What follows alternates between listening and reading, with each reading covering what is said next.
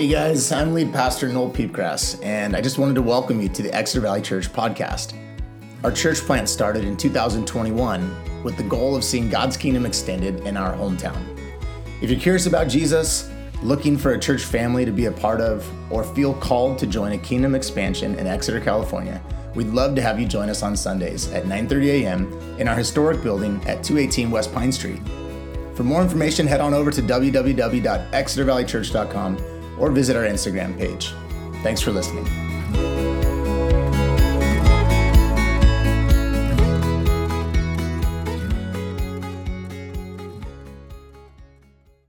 Hey, I, wanted to start by asking this morning and, and just see, you know, because, well, I'm asking, but I kind of know the answer. And the question is this Has any, anybody ever suffer from church hurt? Anybody ever been, uh, you don't have, yeah, thanks for, we got some real honest folks up in here. This is good.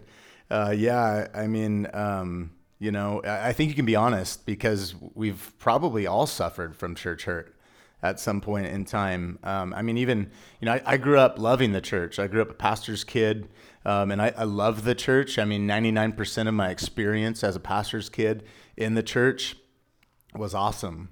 And, and even me and my family have experienced church hurt um, on a couple occasions. I, I, can like literally think of the situations that I'm speaking about. Uh, we've all experienced hurt probably at the hands of the church. And I think, you know, this is probably one reason why so many people, uh, whether they're insiders or outsiders, can say, you know, like Christ is cool. I'm good with Christ. I love Jesus. Maybe people would even say that. But I don't know about his followers and I don't know about his church, right? Maybe uh, there's been points where we've, we've all thought the same thing. Um, and, and so if, if this is you this morning, uh, we've come to the right spot in the Gospel of Matthew because Jesus is about to start uh, what some people call the Sermon on Community or the Sermon on the Congregation uh, specifically. So, M- Matthew's chapter 18, 19, and 20 are um, one of the larger sermons in, uh, in, in the Gospel of Matthew. So, when you think of Jesus' sermons, you probably think of the Sermon on the Mount, right? That's three chapters. That's like a legit, maybe the, the greatest sermon probably that's ever been preached. Then we had though also you may remember if you've been here for a while. Uh, I think in August we were we were in the sermon on mission in Matthew chapter ten, and so uh, here we come again to another sermon. It's it's not quite a continuous sermon. It, there's a little bit of narrative. You'll see that. And uh, if you're wondering, Noel, we're not in chapter 18. It's chapter 17 actually. Um, you can just be reminded that uh, these uh, the chapter and verse markers are not part of the original Greek manuscripts, right? They were added later. And so some, they, they weren't necessarily even added perfectly, right? So we, we believe that the Bible is God's divine word. The Bible is the book that God intended for humans. Uh, it's not a mistake, but the chapters and the verses are not necessarily part of what we consider to be the canon of Scripture. So anyway, uh, we're we're um, we're on a topic here uh, uh of congregational ethics. Some of you are familiar with uh, Matthew 18. Um, but in, in today's passage, we're going to see really first like a, a, reminder from Jesus. It'll sound really familiar. Uh, this reminder is an introduction to Jesus' sermon. Really interesting that he would start his sermon with a reminder about his suffering and death. Um, but that must be important. That, that Jesus must suffer and die must be an important place to start. And then the next few weeks, we're going to be in a section of scripture that talks about the three self denials of love. We've heard Jesus say, Deny yourself, take up your cross, and follow me. And so now we're going to read three ways that we deny ourselves in love. And in today's passage specifically, we're going to uh, learn about how love limits its freedom. Love limits its freedom. Uh, you'll notice that this is a tax story that we're studying today, which is kind of timely, right? We're about uh, two months away from from tax day here. Um, there's uh, another tax story that's really famous in Scripture, Matthew chapter 22. So we'll get to that one. That's the one where Jesus says, "Give to Caesar what is Caesar's." Um, so uh, anyway, this is uh, this is a, ta- a, different tax story today, and and I want you to, to know that even though uh, the tax is called the temple tax, I really do not believe that this this story has anything really to do with our tithes, at least not specifically. Maybe in a more general sense, but in, in, in like specifically this passage, I do not think is talking about the giving um, that we give to the Lord. Um, so we can get that out of our minds. So, so here we are in this uh, section. We're about to start a sermon of Jesus, and we got to know that Jesus, he's been on a bit of a road trip. So Galilee uh, was this area of Israel, northern Israel. It's this these towns that are around the Sea of Galilee, which is really a lake. Some people call it Lake Tiberias, but in in this gospel, it's referred to mostly as the Sea of Galilee. I kind of think that's interesting. They call it a sea, but it must have felt really big to them, you know. Um, maybe they would have called it Sea Michigan instead of Lake Michigan. I don't know, but so uh, he he's been on a road trip. He kind of went like if if you were looking at the map, he went like up and around the lake and across the lake, and now he's back. He's coming back to Capernaum or Capernaum. And uh, Capernaum is basically Jesus' hometown. It's not the town that he was born in. That would be Nazareth. There we go. Nice job. It's the town that he's living in. So, kind of like me, I was born in, I don't know, Tulare when my parents were, had me. But now my hometown is Exeter, right? So I could say I'm from Tulare, or or I might say I'm from Dinuba because that's where I went to school. But I'm also from Exeter, right? So this is how this is Jesus' uh, place of residence, Capernaum. So he's he's around friendly people now. You get what I'm saying? The people here know him well. They're people that are like him. Galilee was a, a Jewish um, province.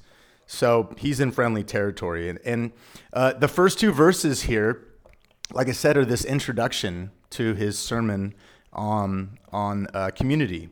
And uh, it, it, says in verse 22 that when they came together in Galilee, so his disciples have been traveling, and here they come together in Galilee. And he says to them, The Son of Man is going to be delivered into the hands of men.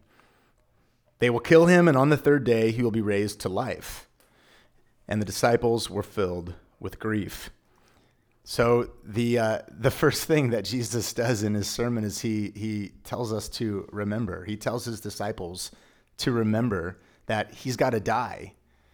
He just said this a few uh, chapters ago, not even chapters, a few passages ago. He told people this. Remember, this is what spurred Peter to rebuke him, right? Peter was like, No, Jesus, you can't die. You can't possibly die. This can't be the way. You're the king, you're the Messiah. How could you die? So, Jesus, here he, here he goes again, reminding his disciples, and I believe reminding us remember, Jesus has to die. This must uh, have a way of putting the congregation under the cross. We've been up on the mountain with Jesus, the transfiguration moment, but Jesus makes sure that we're under the cross. It's almost as if before we're asked to suffer for the community, as we're going to be asked in these next few passages, we've got to um, we've got to remember that that Jesus was the first to go in the line of suffering.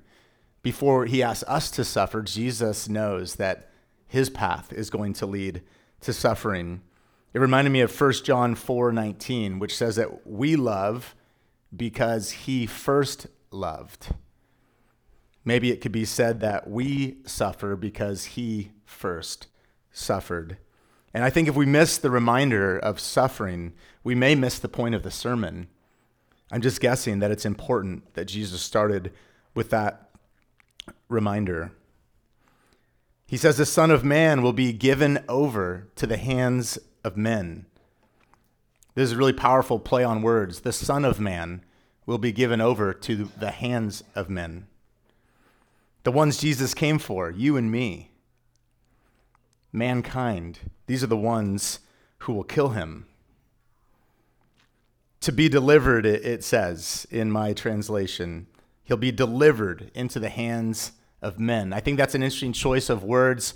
Uh, it reminds me of this poster that I saw when I was a kid. Karl, the mailman Malone, was a really like big deal playing for the Utah Jazz. Right, he's one of the best basketball players in the NBA at that time. And the the poster said, "The mailman delivers." Anyway, in any event, the uh, the the mail the mail needs a mailman in order to get delivered, doesn't it? The mail needs a mailman in order to be delivered. In Romans 8:32 it says that God did not spare his own son but gave him up for us all.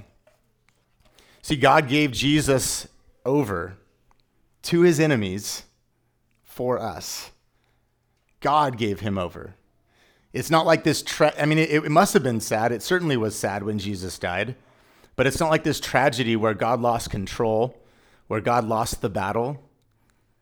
God was like the mailman who delivered the mail. God gave him over. God is the real author of the delivering over in this case. The cross, you guys, though it can seem sad, we've got to remember the cross is God's work. Christ's death is the mail, the Father is the mailman. Thank you for playing along with my sports analogy. Sports Analogy 101 from Pastor Noel. I'm going to grow into other types of analogies. For now, we're, we're only on sports analogies. Isaiah 53:10 says it this way, it was the Lord's will to crush him and cause him to suffer. It was the Lord's will. He hadn't lost control of the situation. The plan was for Christ to suffer. And I believe that Jesus willingly participated as a passive object in this giving over.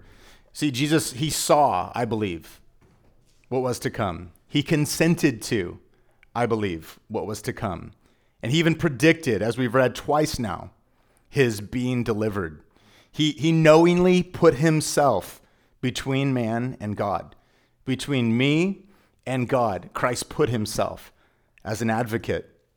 He made himself the suffering servant that we read about in Isaiah 53, the one that was forecasted or predicted hundreds of years prior. Jesus made himself the suffering servant. So to be handed over, some of your translations might say that he was handed over. It's the same type of judgment that we see in the Old Testament, but it's exercised towards Israel. In the Old Testament, we see language that would indicate that God handed Israel over. So when it says that God delivers Jesus into the hands of man, it means that he intended his son to be judged with the judgment men deserve. This was what it meant for God to hand over Jesus to the cross. It means that, like Israel, who deserved the judgment. Christ was going to be up on the cross in the place of the sins of Israel. Now, this, uh, this reminder, you, you, uh, you may notice, uh, it, it did not stir hope in the disciples. Jesus is like, remember what's going to, remember what has to happen my suffering, my death, my resurrection. It did not stir hope in the disciples. It says, the last sentence, verse 23, it says that it filled them with grief. They're already grieving before it's happened. It fills them with grief. I think there's yet another touch of honesty here in this passage, in a gospel that, that certainly has not painted the disciples in, in a very glowing light. It's like they don't get it. Suffering, death, resurrection. All they can focus on is the suffering and the death that's to come. This is the second time now that they've completely missed the hope of eternal glory. And I think I, I, see two things of note in the disciples' reaction and the disciples' grief stricken response to this reminder. Number one, they still see no redemptive value in suffering. Uh, the Apostle James, he was the half brother of Jesus, wrote a book in the New Testament. He, he'll later say, maybe you've heard this verse consider it pure joy when you experience trial, trials, because Suffering produces perseverance and steadfastness. This is what Jesus' half brother said in, in his book. And we've heard the Apostle Paul preach the same message in the book of Romans and elsewhere. But these guys at this point don't get it. They have no understanding for the redemptive value of Jesus' suffering. So they're right there with him and they miss it. Once again, we see them missing it. The second thing that is important to notice about their grief is that the disciples have no ear to hear the good news. There was three things that he said, I've got to suffer, I've got to die, and then there's resurrection. But they didn't hear the resurrection part, did they? Again, this is the second time that they've not heard the resurrection news. They're stuck in the bad news. I wonder if you could relate a little bit this morning. Anybody ever feel a little bit stuck in the bad news? unable to hear or get to the good news. I think this is part of what it means to be human. It must be. If the disciples are representatives of us as, as the church of Jesus, this must be a bit what it's like. I mean, suffering can do this to us. Suffering can get us stuck in the mud, fixated on the bad news, forgetting the hope of future glory found in the resurrection of Jesus. He's just said something actually quite amazing. I'm going to suffer and die, but I'm going to resurrect three days later. That's profound, and yet they don't get any of the good news. They're stuck in the bad news. So now we come to this story about the temple tax. Jesus has just for the second time predicted his suffering, death, and resurrection. And now we come to this story about the temple tax. It's important to understand the context. This story, uh, I, I think it is important to understand the context because this story can feel hard and weird. Like, he, a fish with a coin in its mouth? Like, what's going on with this story? It feels sort of weird. And so I want us to just uh, focus on the main points today. And I think there's two main points that we need to focus on in the story about the temple tax. The first point is that we are God's children, and because we're God's children, we're free from the law. Jesus said the children are free, they're exempt. The second point is that as free children, we can freely, by our own choice, limit our freedom. Why? In order to love others by not causing offense. It reminds me of the Apostle Paul's words. Maybe you're familiar. I've become all things to all people so that I might save some. This is the second point of, of the story today. So, point number one, we're free from the law. We read about this in verses 24, 25, and 26. It says that after Jesus and his disciples arrived in Capernaum, the collectors of the two drachma temple tax came to Peter and asked, Doesn't your teacher pay the temple tax? so Jesus has been on this road trip. I told you about the road trip. He's back to Capernaum and he's headed to Jerusalem. Why Jerusalem? Because this is where he's supposed to suffer and die at the hands of who? The religious leaders, right? Jerusalem, the, the center of the Jewish religion right? If uh, you know Washington D.C. is the center of American government, right? Jerusalem was the center of the Jewish religious structure. He's headed to Jerusalem. He's on a course. And uh, who runs the temple? People that don't like him run the temple. The religious leaders, the Sadducees in particular, the Pharisees, they're the ones that rule in Jerusalem. He's got a rivalry with these guys. And, and he's like picked fights up until this point. Remember, Jesus said in, in Matthew 12, someone greater than the temple is here. He was talking about himself. So Jesus has kind of like stirred up this controversy. He's, he's lived into it. And here we see Jesus' kingdom of God movement. It's, it's gaining momentum. He's doing the traveling thing. He's come back around the lake and he's headed to the epicenter of Jewish faith. But he's doing it like totally outside the system. Jesus was a Jew, but was not behaving the way the Jews, or at least the religious leaders of the Jews, thought that he should behave. Even those that believed or recognized his messiahship were confused by his mode of operation, weren't they? Suffering? No one had a lens for this suffering Messiah. So, anyway, his death will be the defeat of this Jewish leadership and it will represent the inverted way of his kingdom, the upside down nature of his kingdom. His life will be paid as the ransom for many. This is what's about to happen. So here enter the collectors of the temple tax. And, and notice this, it's probably not the ones are plotting his death. So the collectors of the temple tax, we should read that as differently. It's not the uh, Pharisees and Sadducees. It's not the religious leaders that are coming to collect. Supposedly, the Jews were actually quite happy to pay the temple tax. There's no record of the Jews complaining about the temple tax. These collectors were probably doing the people a favor, roaming around, hey, so you don't have to go to Jerusalem or make arrangements. We'll collect your tax and present it to Jerusalem on your behalf. so these collectors come and they ask Peter, maybe because they couldn't find Jesus, I'm not sure, but they, they ask Peter, is your teacher going to pay the tax. But this moment is like politically charged. Imagine that the people are probably watching. Jesus said that he was greater than the temple. I wonder if he'll pay the temple tax. It's a it's super politically charged moment. It's it's like imagine, you know, Biden is standing there, President Biden, and he gets asked about the war on Ukraine or gas prices or something really controversial. This moment is heated. It's charged. The the pump has been primed. So what is the temple tax? I already said the people seem to be happy, or at least like uh, obliged to pay the temple tax. But the temple tax was one of five regular practices of a pious Jew. Uh, the others were pilgrimages to Jerusalem, synagogue worship on Sabbath days, participating in the yearly calendar of feasts, and then last, an organized communication with the scattered Jewish diaspora. So here's the point paying the tax was a fundamental sign of legitimate Jewish faith. If you were a legitimate Jew, you paid the tax. And you probably didn't even complain that much about it. It wasn't that large, and it went to upkeep the temple, all things that seemed reasonable to you. But to not pay the tax, to not participate in this fundamental of Jewish faith, was really a sign of godlessness, the opposite of legitimate faith.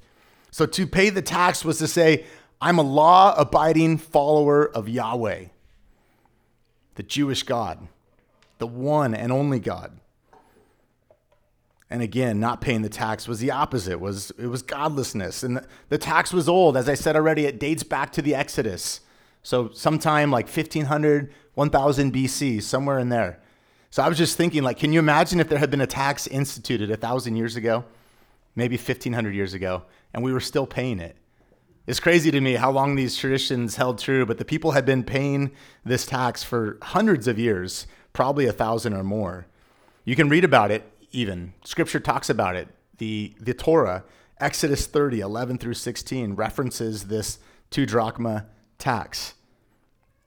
So here's the tension Jesus had routinely put himself over the Jewish religious construct, right? He had said, I, uh, I am the one that's greater than the temple. I'm here. Something greater than the temple is here. He also said in the Sermon on the Mount, remember these words, he put himself over even the law when he said, I did not come to abolish the law, I came to fulfill it.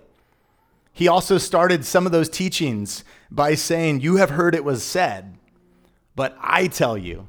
So Jesus had put himself over the temple. Jesus had put himself over the law. And here these tax collectors come and say, so, Jesus, are you going to pay the tax? Evidently, this was a legitimate question that they, that they could be asking. In fact, uh, notice the assumption doesn't your teacher pay the tax? They're saying, like, he's a Jew, he, he pays the tax, right? And so Peter, Peter quickly says yes. I wonder if Peter had seen Jesus pay the tax. I mean, he'd been following him for a while. This was an annual tax. So maybe Peter had seen Jesus uh, pay the tax.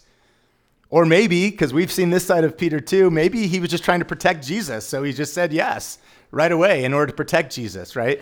We know that Peter often thought that he had to protect Jesus. Or maybe we maybe Peter's just willing to lie, right? We we know that side of Peter is also true because Peter was willing to deny the Christ 3 times in order to save his own skin.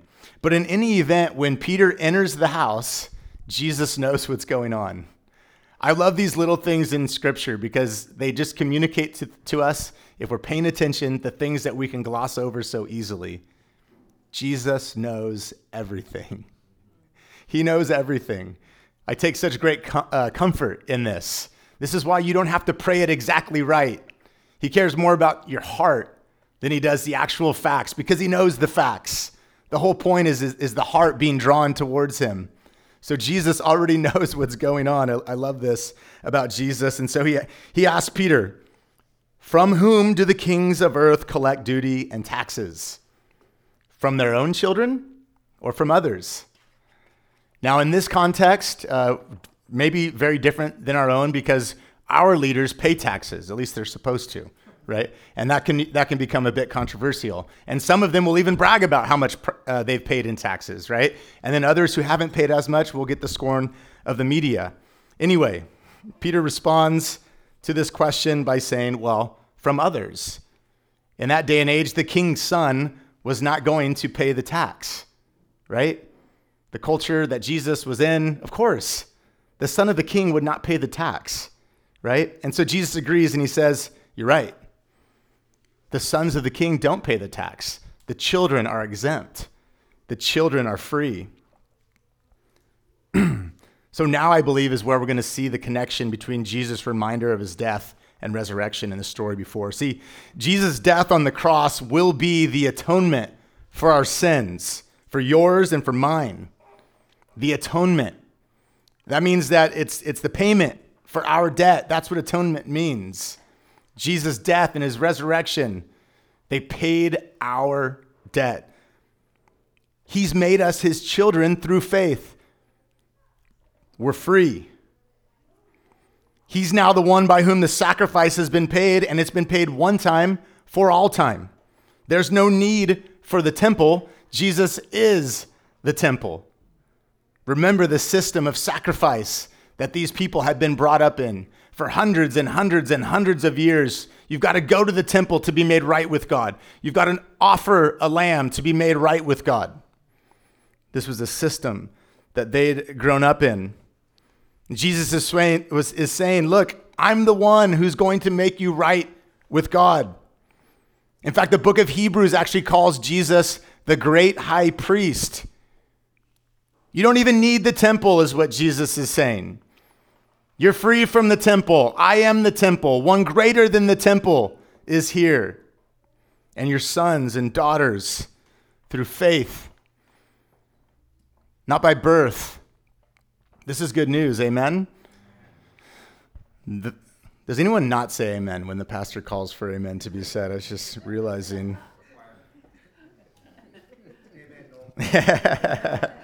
you guys were the sons and daughters of the great high king. We don't have to pay the temple tax. We're free. It's like Denny's. Kids eat free, right? At Denny's? This is how it is. His children are always free. First point of the sermon the children are free, even free from the temple tax. So, what's this freedom like? I think this is the second point of this, of this message today. What is this freedom like? It seems as if Jesus is a tax paying, devoted Jew. But why does he pay the tax when he's free? If he's a free child of God and we're free children of God, if Peter is a free child of God. Why does Jesus pay the tax? We're going to find out the answer in, in, the first sentence of verse 27. Jesus is so often indirect, it's really nice when he is direct. But we have our answer here. Why? But so that we may not cause offense, Jesus says. But so that we may not cause offense. See, it's, it's for freedom that we've been set free. That's Galatians 5:1. We're free from paying the tax, but we're also free to pay it in love. Free from obligation, free for love. Uh, I think that's actually, I was reminded, you, maybe you've seen those stickers, the little circular stickers. I think neighbor, Neighborhood Church started this, at least in our area.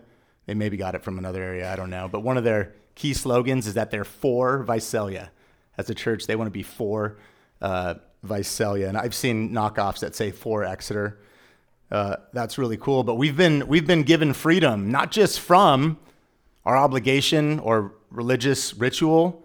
We've been given freedom for, freedom to love. There's a reason for our freedom, so that we may not cause offense, Jesus says. See, Christian freedom, it's not, rest- it's not um, unrestricted. It's not an unrestricted ability to do whatever we want. That's called licentiousness, living by license. It's rather our liberty. And our liberty is the ability to freely act in love for others. We've been freed from religion and freed to love. So, what's up with the offense? This is really interesting that Jesus would try not to offend people because it seems like he's tried really hard to offend people as we've been reading in Matthew's gospel. It's like, wait a minute, Jesus, all of a sudden you're, you're not concerned with offending, or you're concerned with offending people? Like this would be the first time, it seems, that you're concerned with offending people.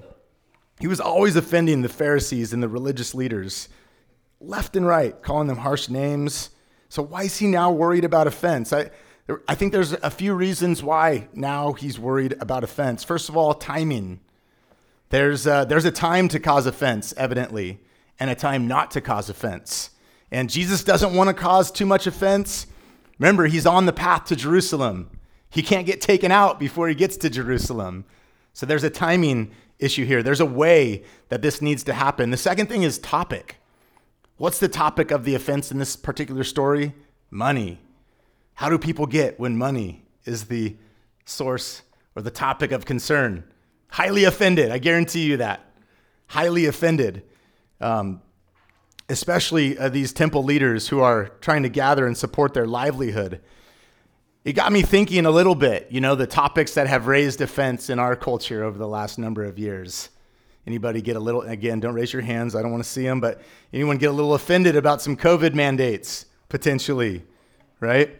Anyone ever been offended about, you know, so and so drinking alcohol, you know, publicly? Uh, anyone ever get a, a little offended about having to use or, or someone not using inclusive language? There's all kinds of reasons for offense, aren't there? Some people even get offended in the church about things that seem so simple or trivial as like worship music and what style of music is going to be played. I grew up in the decade, the 90s of worship war, right? It was, are we going to sing hymns out of a hymnal with the organ? Or are we going to sing to guitar, praise songs, etc.? Right? Are people going to raise their hands or are they going to stand still and staunch? We, we literally had two services in my church so that we could have a contemporary service and a traditional service. You know what I'm saying, right? So we've, we've taken offense over things in the past. So the topic of money, Jesus seems to know the topic of money is like a hot button, and he's just avoiding the topic altogether. Perhaps there's some topics that we should just avoid altogether. Or perhaps there's some topics that even though we're free, you may, maybe you're free to consume alcohol according to your conscience in moderation but you're going to withhold in certain settings so as not to cause offense. Maybe you don't want to wear a mask. Maybe you don't think masks work. But in the presence of another, in order not to cause offense, you may choose to wear a mask. Not because you have to, you're free. Free from law and free to love others. Don't get controversial about the mask. I'm not making any statement about masks this morning. I'm making a statement about offense, all right? The third, the third thing I think is who. Who is involved in this situation? He's not talking to the religious leaders. He's not in front of the Pharisees and Sadducees. Those were the people that Jesus was most often not concerned about offending. In this case, he's around folks that are really close to him. I bet that he's thinking not just of the, the tax collectors, but the people around him, neighbors, who are all giving and, and just like paying the tax like as if it's not even a big deal. They're almost happy to pay the tax, it seems. So the who really matters. Jesus, he, he wasn't engaged with the Pharisees and religious leaders here, it's, it's his hometown people. And these are the people that he does not want to cause to sin. He must know these people different. He may know what could cause them to sin. If you want rules today, I have no rules for you. I got nothing but tension for you today right? Freedom from law, freedom from ritual, freedom to love. How? I don't know. It's between you and Jesus, potentially. But the main point is that children of the High King are free to love. Side note Jesus does not seem to think that non payment of taxes was an impressive statement of faith. I think that we can sometimes potentially make the mistake of thinking that some sort of rebelliousness is a great statement of our faith. Clearly, there will be times to act rebelliously towards government or authority because of our faith. But in this instance, Jesus has determined that the temple tax is not it. It reminded me of how, um, you know, he, he spoke against in the Sermon on the Mount uh, attention grabbing prayer fasting, and giving. Like he wants us to do those things. He hopes that we'll do those things, but not for public attention. Here in this case, it seems like standing up against the tax was not something to be done publicly. And so Jesus restrains himself. Sometimes compromise is necessary, it would seem. And then, of course, sometimes compromise is not necessary. Sometimes compromise, when it's, uh, when it's according to matters that are central to our faith, that's when we don't compromise. That's when we get public about our confession. But Jesus is like, ah, the temple tax, no biggie. No biggie. I know the king, and his kids are free. This is uh, the, the, the tension here is really interesting. Uh, Galatians five thirteen I think spells it out really nicely it, because see we're we're both the free children of God and the willing servant of others. In a sense, we're the free lords of all because we're sons of the King. And then in another sense, just like Jesus, who's let himself suffer as our servant, we're servants to all. Galatians 5:13 says it this way, "You, my brothers and sisters, were called to be free, but do not use your freedom to indulge the flesh, rather serve one another humbly in love." All right. We're, we're to the last verse, verse 27. So, what about this fish miracle? This is the really weird part of the story, I think. And so, here we have this miracle that seems to be about convenience. Like, oh, I don't have, I'll just like make the money appear, right? Seems like Jesus is just like snapping his figure, finger. But if we've paid attention to Jesus' life, that doesn't really seem like the way that he would act, right? He's never used his miracles really to like make things like appear out of nowhere, at least not for his own convenience. You get what I'm saying? So, like in the desert temptations, that was one of the temptations that Satan tempted him with was like, oh, jump off this mountain and your angels will save you. Like, you know, um, so miracles of convenience are typically not the way of Jesus. So then what then are we supposed to make of this miracle? And, and there's, there was one other place, I think, in the Gospel of Matthew that there's maybe something that could be construed as similar. Do you remember when Jesus sent his disciples across the lake? He stayed behind to pray after he had fed the 5,000 and then he just like walks across the lake to catch up to them. At least that it kind of seems a little bit like that. Course, we know in that story, that story was all about teaching Peter a lesson to trust and to have faith, teaching Jesus' lordship over the wind and the waves. So we, we have like a couple examples maybe of these stories that seem to show Jesus performing a miracle based on convenience. And it's interesting to note that both of these stories involve Peter who is often a disciple who uh, represents all disciples, I would say. So here, Peter's faith was tested in a unique way because what did Jesus tell him to do? Go fishing, right? What was Peter by trade? and yet Jesus tells him how to fish. I know how we're going to do this, Peter. I'll tell you how to fish. This was his area of expertise. I wonder if he thought to himself, like, Jesus, I know how to fish. I think often our strengths can keep us from depending on him, can't they? We're more dependent in weakness than we are in strength. The key, the key here, you guys, the key to this miracle is that the disciple who loves, like the disciple who prays, has access to God's provision. I think provision is the whole point of this miracle. Jesus will provide us with the love that we need for others. This is powerful. He makes a way for Peter, doesn't he? He makes a way. He's like, he doesn't even stop to ask, like, do you have? Yeah, P- oh, Peter, but you know, let's pay it. You got a couple coins? He doesn't even ask, he just provides. He provides. The fish miracle shows us that God provides for our love. I know some people are really hard to love. Some people, if we're honest, we, we want to offend. Again, you don't have to raise your hand if you agree with me. But, it, but it's like this sometimes. And I'm here to tell you that God, our Father, whom has granted us freedom, freedom from law, freedom from obligation, freedom from performance, He's called us freely to love others, to look to others in ways that we can prevent offense rather than causing offense. The good news is that He's going to provide a way for us to carry out this love. I love that part of the miracle story. I'm way less weirded out by it now.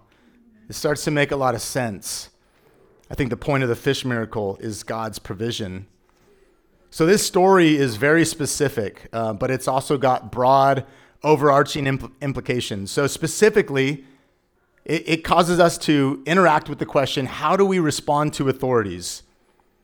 Whether they be governmental or whatever, maybe your boss at work.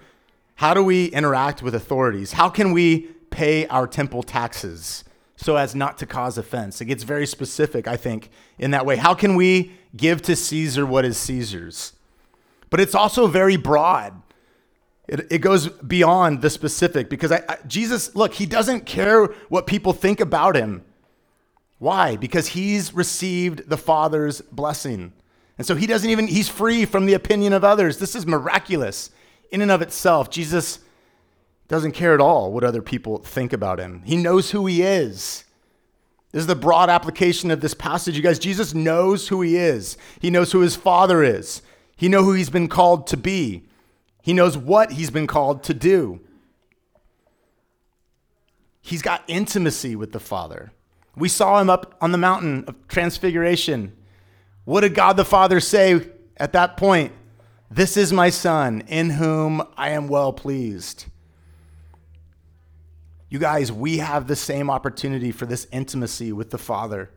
We have the same opportunity, the same invitation to live as free children. What are we going to do with this opportunity? What are we going to do with this status as loved sons and daughters of God? What kind of free children are we going to be? You all know that if you just let your children be completely free, what can happen? They turn into spoiled brats, don't they? Right? I mean, not specifically, but you know, like some kids in some places, in other churches, can act like spoiled brats.